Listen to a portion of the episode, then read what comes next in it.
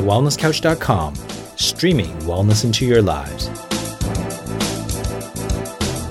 Welcome to This Week in Wellness with Brett Hill. Real news, real health, real quick. Hi, I'm Brett Hill.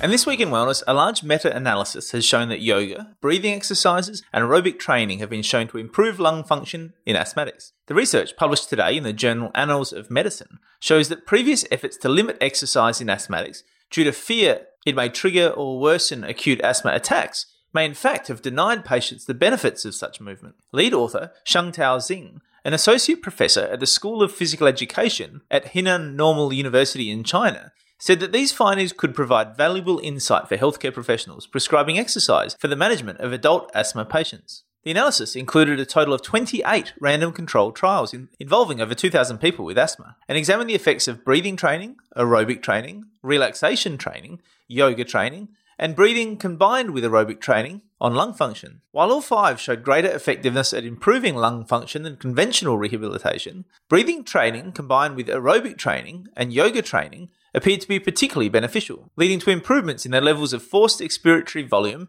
and peak expiratory flow. As always, the links are in the show notes. And my opinion on this is that, look, this is really no surprise. I think we've known for some time that actually doing exercise can be really beneficial for asthmatics.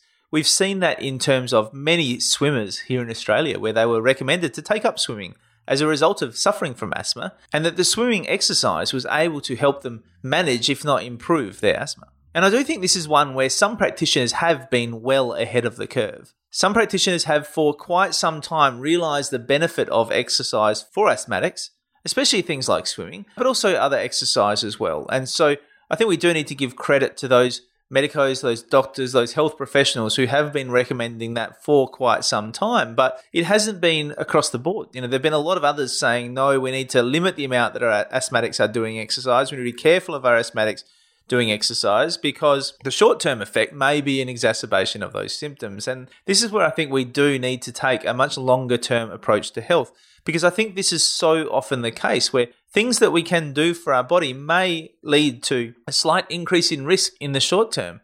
However, if we can mitigate that risk, what it also leads to is a building up of resilience. I mean, we see this in so many aspects of health. You know, we see this in the hygiene hypothesis, just as one example, where getting exposed to germs and dirt earlier in life, whilst it may be a minimal risk in terms of germ exposure, leads to a lot of other benefits in terms of reduced asthma again, and just generally better health later on in life. And so I do think we need to focus more on the long term in terms of our health. We need to think about what we can do to build up our resilience as human beings. What can we do to build up our internal resilience rather than constantly fearing the external stresses?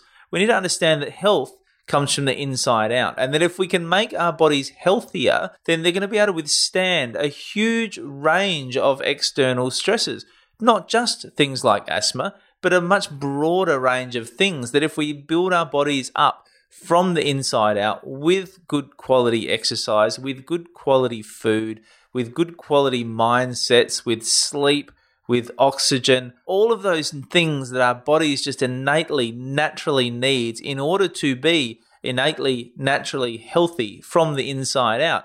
If we can provide our body with those things and none of, or at least little of what it doesn't in terms of what we know are stressful movements, stressful foods, stressful mindsets, then we can build up that internal resistance that's not only going to help us with, in this case, asthma, but it's actually going to help us with, right across the board, a huge, broad range of potential illnesses, diseases, dysfunctions, you know, right across our life. So I think we need to change our focus in terms of health. We need to stop being fearful of these stresses, and we need to figure out how we can, in a healthy way, stress our body out, build our body's res- resilience so that we're able to live a life of less fear, so we're able to go out in the world confidently, trusting in the innate wisdom of our body, trusting in our internal resistance, trusting in the strength and the health of our body from the inside out. You've been listening to This Week in Wellness with Brett Hill. To continue the conversation, find us on Facebook and Instagram at This Week in Wellness.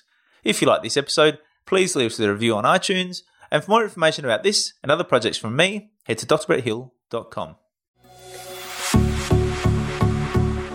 This has been a production of the wellness couch dot com. Check us out on Facebook and join in the conversation on facebook.com forward slash thewellnesscouch. Subscribe to each show on iTunes and check us out on Twitter. The Wellness Couch, streaming wellness into your lives.